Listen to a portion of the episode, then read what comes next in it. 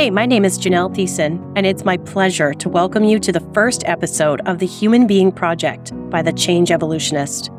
In this podcast, I join my dad, Ron Thiessen, to explore the difference between being and doing. In a world of constant distractions, sky high expectations, and the relentless pursuit of more, we examine what would happen if we made space for more being and less doing. So, welcome to this podcast where we're talking about what it means to be a human being as opposed to human doing. And uh, with me is my daughter, Janelle, and we're going to be having a discussion about this. And hopefully, it'll spur some uh, interesting ideas and thoughts and expressions uh, and a good conversation that we can have not only between the two of us, but also with you engaged as well. Janelle, I, you know that I've been through this uh, journey over the last little while where I've really had a, a, much greater understanding of the difference between human being and human doing. And in that discussion, we've talked about productivity and what that means and uh, all kinds of uh, things that have come to the forefront as a result of that. And this uh, journey for me has been uh, primarily in intensity in the last year or so. Uh, it's been going on for a little while, but in the last year or so, I've really uh, come to a different place of understanding about uh, what it means to be productive and what that means for me in terms of the things that I do or don't do. You and I, when we we start talking about this, we were coming at it from a pretty different, uh, two opposite kinds of ends of the spectrum. I remember talking to you early on about how important I thought uh, personal mission was and being very focused on your purpose and you were telling me, can't purpose just be being? Uh, does it have to be doing something? And uh, wow, that was that was eye opening information for me. And uh, there's a lot for me to to talk about and to unpack that's happened in the last year. But maybe you could just talk about where you see this coming from and what that means to you to be a human being instead of a human doing. Sure. Well, as you know from our numerous discussions, human being for me is far more important. I put more emphasis on that in my life than doing. However, I have learned from you that there is an importance in the balance of both because you can't really have the being without doing and you can't really have the doing without being. So for me, like you said, we were at opposite ends of the spectrum. For me, it was all about being. And even that concept was pretty new to me because I was only discovering present moment awareness and living in the moment through authors like Eckhart Tolle and Michael Singer. And so that concept of being was just first penetrating my brain mm. at the time. I feel like when I heard the concept of being or living in the moment or being present, it gave me a way of understanding purpose without it having to be a defined, this is what I do and therefore I have purpose. Mm-hmm. And so for me, the concept of having personal mission or some sort of structure that then defined my purpose was hard. It was hard for me to accept because like I think many people, I just didn't feel like I had purpose. I certainly my life, my career, my my life with my family, it didn't seem to reflect a specific purpose. So that was when I started exploring being versus doing myself. It's such a powerful concept when we start thinking about it in that way, because I'm sure part of the way that I think about being doing comes from my, my upbringing and the generation that I grew up in. You were definitely measured by the things that you could accomplish or the uh, stamina that you had keep going to be determined and consistent and all those things that we considered very important in our table of values. And mm-hmm. we didn't explore emotion. We didn't explore the depths of human thinking and what's coming, what's issuing from the heart. That really wasn't an important topic for us. We were about educating ourselves and working hard and trying to be the person that you can count on, be really reliable. Uh, those four words actually that came out in my understanding when I started really investigating for myself. What does productive mean to me? Because I knew that in my thinking, productive was a very important word. And it was something that I needed to be at all times productive. Those four words that you and I have talked about reliable, consistent, disciplined, and accountable. these are really important words in terms of being productive in my thinking as I started thinking about being productive. And in that whole thinking process, the question started coming up, but when do you ever have time to just be? Even in my teaching, I've talked about, well, you don't want to be a human doing, you want to be a human being. But inherent in that was if you're a human being, you will be being productive. well, so it's a, it was a, yeah. it was really a catch 22. And for me then to start realizing what the difference would be between doing, and there is value in doing for sure, but mm-hmm. what's the difference between doing and being? And if doing flows out of being, that's powerful. But if doing is there instead of being, it's powerless. It's a really interesting dynamic for me to look at from my perspective of the way I've been raised and the way I've been trained and the things that I was supposedly supposed to be good at and uh, asking myself how many of those things are flowing out of who I am as a human being and how many of those things am I doing because I need to be doing. Right. And I think it's important to ask the question as well when you find yourself caught in a trap of doing without being is wh- what are you doing it for? Who right. are you doing it for? What are you proving and to whom? Because mm. the only person that cares what you do or how you perform or what you achieve, it's you. It's you that you're proving all of that to. Nobody else is with you 24 seven all the time in your head, in your body, feeling your feelings and thinking your thoughts. Only you are. Yeah. So what are you doing it for? Right. And that's even something you've had to ask yourself. There was a lot of doing. Yeah. A lot of doing. And what were you doing all of those things for? Were they as beneficial towards your personal mission as you thought they were, or were they make work projects?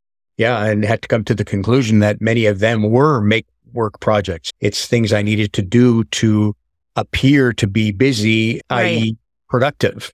Right. Right. So that's another thing that, you know, in, in my exploration of that whole concept of what does it mean to me to be productive, it definitely was about creating something out here, something that could be seen, not necessarily seen only by others, but be seen by me too. I can see I'm making progress. I'm making progress. Right. I'm being productive. Measurable. Yes. And whereas when you're dealing with the issues of the heart, how do you measure how productive you're being spiritually? How do you, you measure can't. how productive you're being in terms of your mindfulness or your connection with the spirit or those things are difficult to measure. How do you measure whether you have had a productive time in meditation? Right. Know? And you're not supposed to measure it. That is my right. firm belief. It, it goes against our human nature because we're like, no, I need proof and I need to measure and I need to know I'm right. making forward motion and progress. Part of our human experience is to learn to let go of all of that framework that binds us. When I think about it that way, this is the pull of religion because mm religion gives us frameworks of measurable things that we're supposed to do. These things are right. These things are wrong.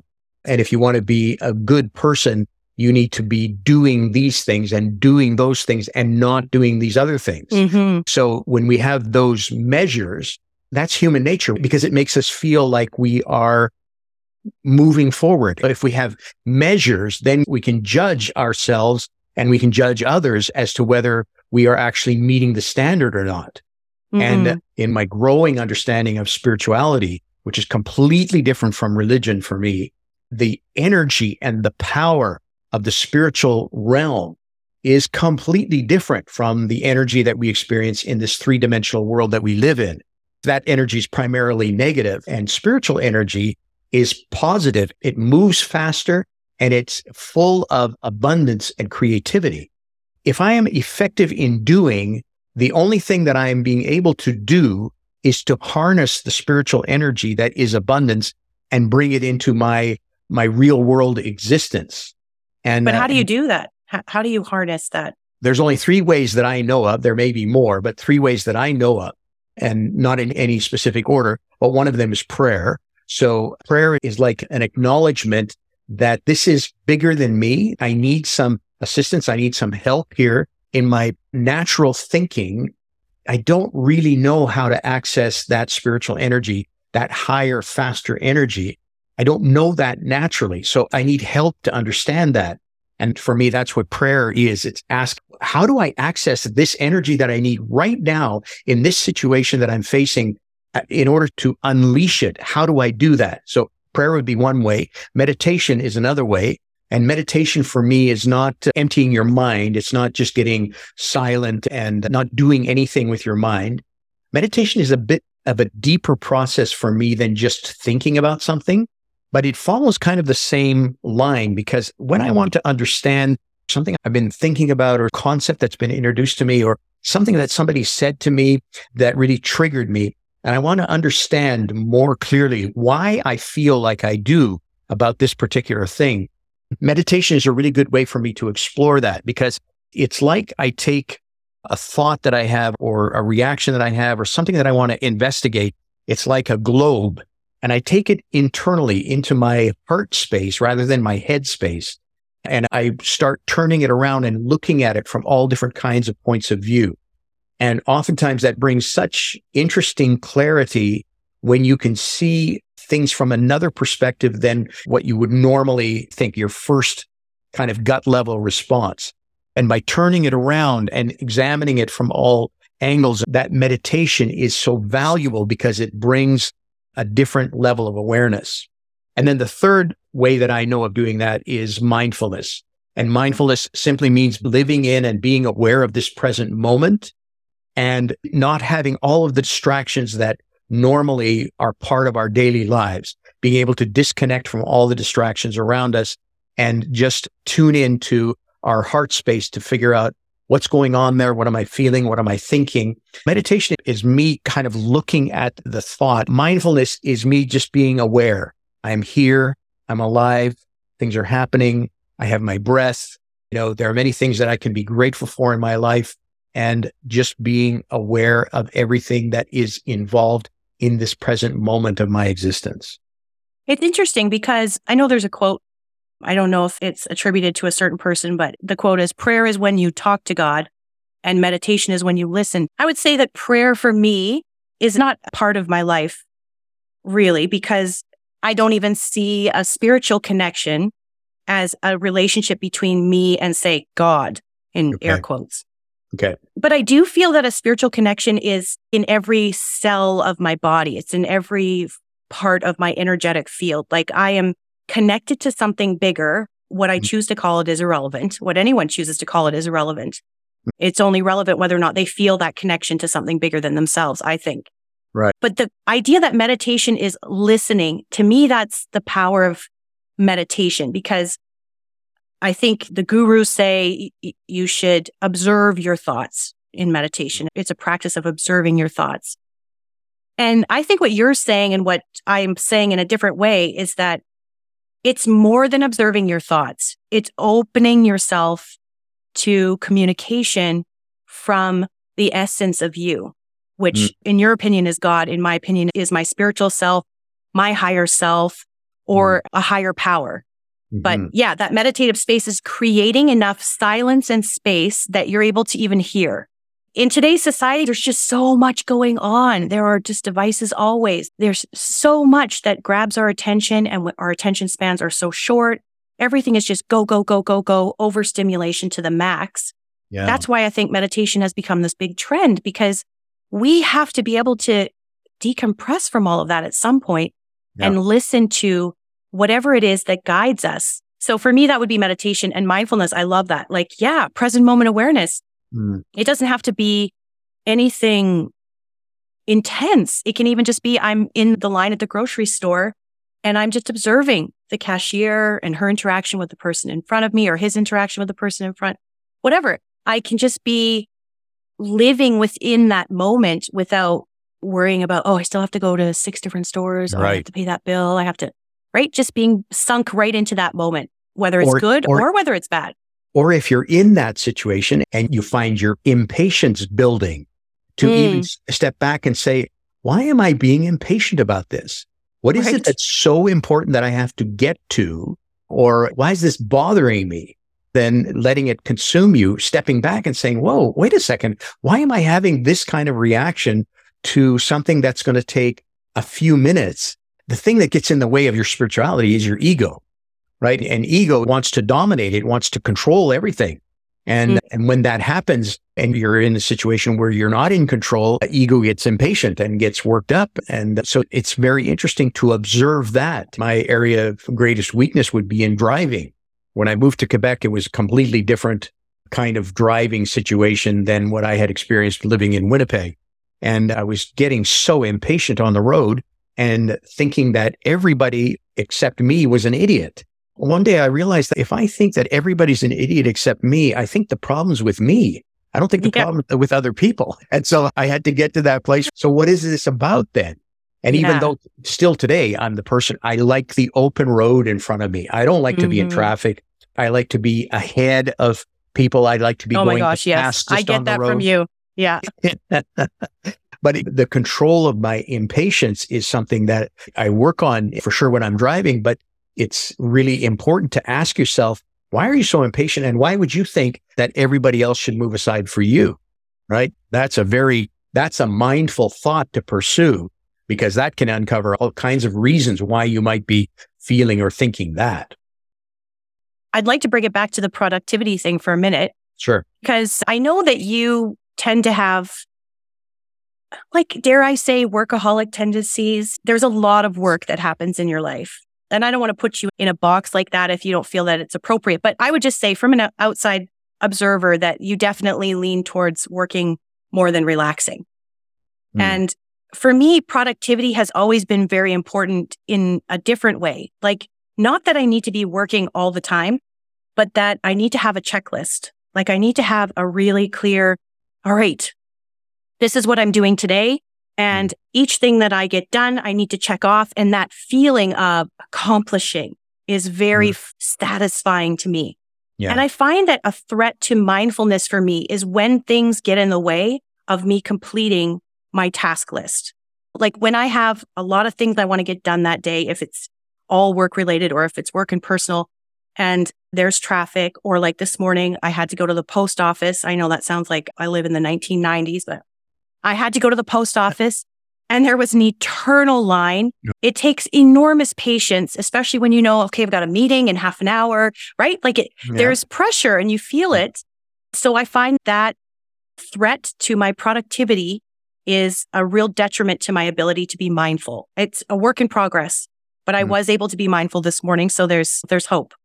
Wow. Good for you. But I think, I do think that that's a struggle that it's very real for people when there's so much to do and there are infringements on your time and then unexpected yeah. events. So what would you suggest to people in those moments where you just feel instant heat? Like you're just like, oh, yeah. Well, I'm curious to hear what did you do in the post office? How did you harness yourself back to a mindful place and being in the moment? Well, first, let me say the ironic part is I had already, I was the first one into the post office this morning.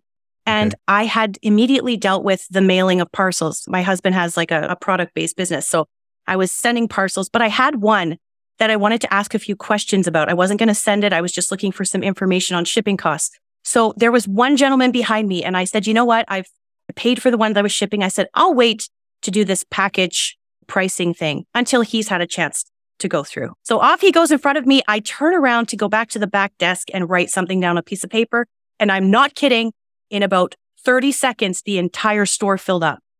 So I had the ultimate test because I had been there already. I could have already had this dealt with, but I was trying to be considerate of the person behind me. Wow. And here I was now behind about literally 10 people.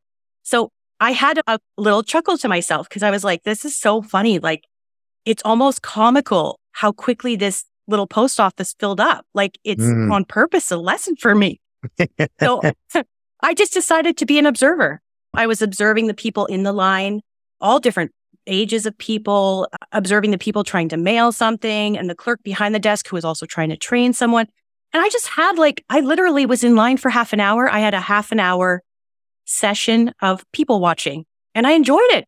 I didn't buy into the stress and I just enjoyed it. This is a one off type thing, right? You know, it doesn't always work out that way. But I made a conscious decision to be an observer that seemed to help me this time. Okay, that's awesome. Uh, I know you're a big believer in you get what you need at the moment. If you're intent Yeah. on growing and you're intent on your life progressing and that you really want to be at the right place at the right time with the right people, then you're going Mhm. to get what you need when you need it. So uh, talk a little bit about that, how that shows up in your life and how you catch yourself. How do you do that if you experience something that is like in this case, it could cause you impatience and you go like, no, no, there's a reason. There's a lesson here. How did you Mhm. teach yourself to do that, to step back a second instead of having that immediate reaction and say, wait a second, what's the lesson here for me? Something's going on. So uh, if you could talk a little bit about your philosophy about that, and then how did you make that adjustment in your life to practice that on an increasingly regular basis? Mm, I'm going to say five or six years ago, I was very definitely self absorbed, I would call myself, in the sense that I saw everything that happened as an affront to me. Like if I was cut off in traffic, Mm. if a friend said something that wasn't sensitive to me or whatever, I, everything was personal. Everything was an, a personal attack. And so the way I found myself living was always mad. I was Okay. either always mad or I was Mm. always hurt. And it- wasn't until I decided to sort of pursue a self development or personal development route that I was even aware that I was doing that, that I was even aware that I had turned everything into something about me. And it's interesting because even with more self awareness and personal development, I would say it's still all about me. But it's all about me in a different way. Like I feel great when I help people. Mhm. It's still, no matter what we do, it's still all about us because we are the only one living in this body, thinking these thoughts and feeling these feelings. So ultimately, even if I'm able to pause in the middle of stress right now, because I read Michael Singer and he said, if you don't feel okay inside, it's because you're trying to make the whole world live according to your preferences. Hmm. But that triggered me, which it did. I was like, wow, that's so true. I'm trying to make sure that I'm in the most beautiful hotel room so I feel comfortable when I travel. I'm always trying to make sure that when I have guests over, the house is perfect and my food is delicious and everybody feels welcome because that's a reflection of who I am as a person. So all of that is just me trying to control outcomes. Hmm. And the more I try to control the outcomes, the less in control I feel because the outcomes are at the mercy of so many extenuating factors, as we all know, Mhm. right? Right. So I guess it, it just comes from the releasing of outcomes, which I have found through experimenting in the last five or six years always leads to something great. Always, not immediately, but always in the end, it's like, wow, I'm no longer attached to outcomes. And because I'm no longer attached to outcomes, I am free in this moment to say, okay, I'm going to be an observer. I'm going to see what's happening. What is this here to teach me? That's extremely powerful because look at how it changes your outlook on life. Mhm. Because instead of living frustrated and uptight all the time, you're rolling with things and you end up being a far richer person as a result because you've had so many experiences that you might have with all of your strength avoided and you find yourself right in the middle of them and being open to accept the lesson of whatever's there. Yeah. And people like you better. They feel more comfortable in your presence because, like me, a, a- such an uptight person, so many rules, type A personality, like Mhm. easily offended. That's uncomfortable for people to be around. But when you decide to let all that go, all of a sudden people are like, yeah, I kind of like being around you. I don't feel like there's expectations. I don't feel like I'm going to fail you any second. Well, that kind of leads to a, a really relative point of view that we talked about when you came to one of my classes in university and they were talking about because you asked the question, how do you feel if the person who's leading you or the person that you're looking up to Mm. is perfect? And what difference does it make if you see that they're vulnerable and they make mistakes?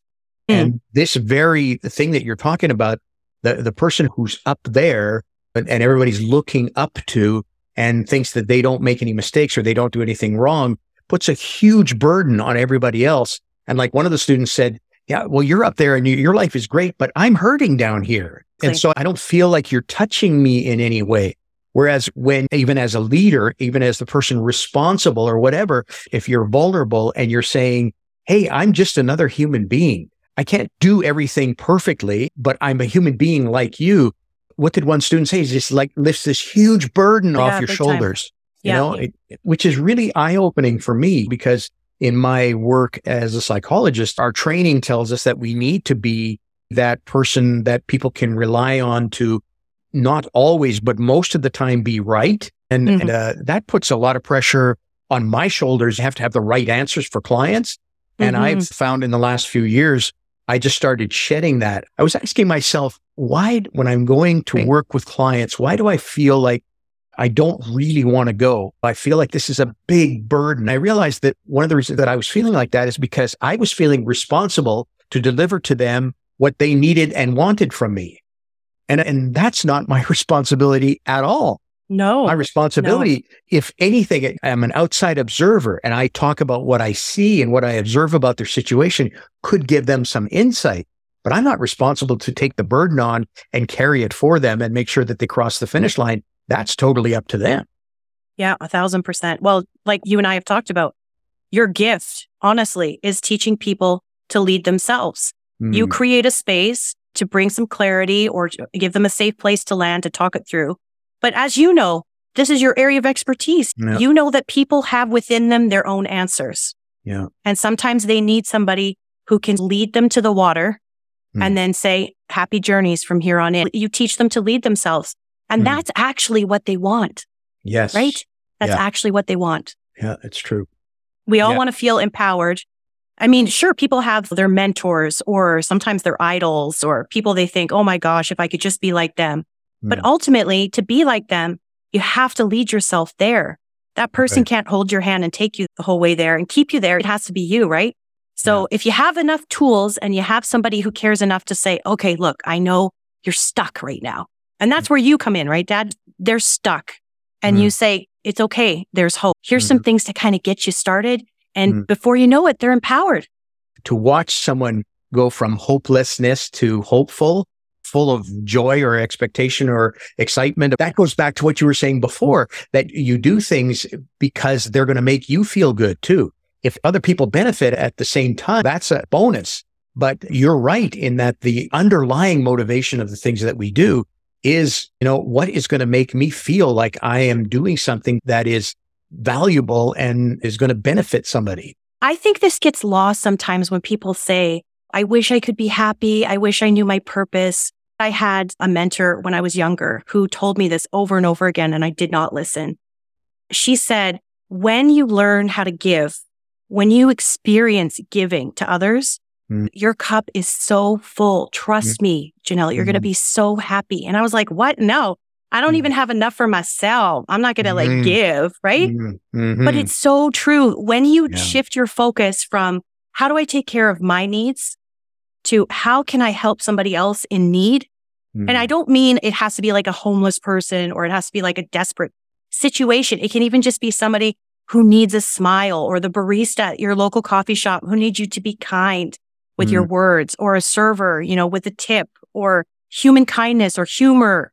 These right. are ways that you give to people that are free and they mm. fill your cup so much. Mm. Yeah, they shift the focus from unhappiness yep. and misery to gratitude and abundance. And before you know it, you're like, whoa, I don't even recognize myself anymore. Mm-hmm. I'm so happy. What's up with that? yeah. What happened? And you look at your life and you say, I don't have any more reasons to be happy than I did before. But for some reason, yeah. everything looks different, right? Well, you remember when we went on our trip to the Dominican, right? And we were helping those families build homes yeah. in those communities there. It's baffling to see them. They have nothing. They have mm-hmm nothing compared mm. to what we have. Right. And their home, the place they sleep at night is in water. Yeah. And these are happy, happy, happy people. Yeah. They're connected as a community. They're laughing. Their kids are playing together in the little dirt alleyways. They're just happy people. So yeah. if you ever need a lesson in is happiness, does it come from money? Does it come from success? No, it just comes from inside of you. It just yep. comes from inside of you. That trip made a very big impression on me.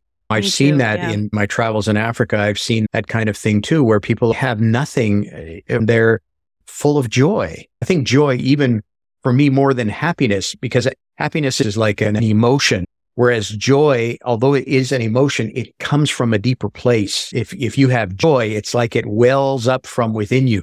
And when that happens, it doesn't matter what the circumstances are. That doesn't affect the joy because mm-hmm. the joy is not dependent on anything external. It's dependent completely on what's internal. Yeah, that's a great way of thinking about it. And you're right. Happiness does have kind of a fleeting vibe mm. because one moment you can be happy and the next moment unhappy. But joy is definitely the wellspring from inside. And actually, what you're talking about, one moment happy, the next moment not, that really ties in with one of the beliefs of the ego that I'm separate from everything I want. We see that in our society, it's an epidemic uh, proportions where we see that people want, want, want, and they're miserable until they get. And then as soon as they get what they wanted, they're wanting something else. Exactly. And, and that, so we never stop wanting in mm-hmm. our society. We never stop wanting. And some of the things that we observed, like in the Dominican, they were receiving something they never expected and they had everything they wanted. They're happy with their lives. And now they got something unexpected that would enhance their lives, but it wasn't necessary for that. They didn't need it to enhance their joy. Yeah, I think the key is probably finding your joy no matter what your circumstance. Right. And that's tough. Like it's even tough to say because I feel honestly like a very privileged person. I've hardly had any heartache or any hardship in my life. So it's easy for me to say, find joy in whatever your situation is. But at the same time, I think it just holds water. There are people who have had horrendous things happen to them. They've been attacked and they forgive their attacker or they've lost loved ones and they've found the joy and the way of helping those loved ones live on in a act of service or whatever they choose. So there mm. are ways to turn hardship and struggle into a celebration of what it means to be a human being, to be mm-hmm. present here on this earth. This concept of human being as opposed to human doing as I said to you at the beginning of the podcast here, it's definitely something that I am uh, learning more about all the time. And my understanding of it has really deepened in the last year. And that's making for some very significant changes in my life. It's definitely opening the door to more richness. I think that's the only way I can describe it. I always kept myself under the gun to have to produce. And now I can say I'm doing what I love doing, but I'm not forcing myself to produce. I'm letting it flow or mm-hmm. I'm learning to let it flow. And mm-hmm. that's, that's a really different way of feeling and responding to this call of you need to make your life count. Like I said, that's the way I was raised. You need to make your life count. And the way to make your life count is by being productive. And productive means showing up with things that people can see and that you can see and hold and touch. And maybe even, dare I say, allowing a little indulgence in your life, which I know you had, you had some like indulgence. No. but to you, indulgence is reading a book. You know, yeah, like yeah, that's what you think is indulgence. So for most of us, reading a book is just, I would assume for most of us, reading a book is just nothing. That's just a little something that I do that's, I guess, maybe self care or I do it before I go to bed at night. But for you, it's like, what? Carve out time to read a book? you love reading, but you know, do you have the time to read? Not very often. Yeah, that's right. So no. I think indulgence is important too as you move away from productivity. Mm. I'm not saying you have to go to a spa or anything. You know, you don't have to do that kind of indulgence if you don't want to, but whatever it means to you. Yeah. I can indulge in whatever ways I feel like are indulgent. Exactly. yeah. Ron Thiessen is the change evolutionist and a practicing psychologist and educator. To apply as a guest on the podcast, please visit thechangeevolutionist.com forward slash podcast guest.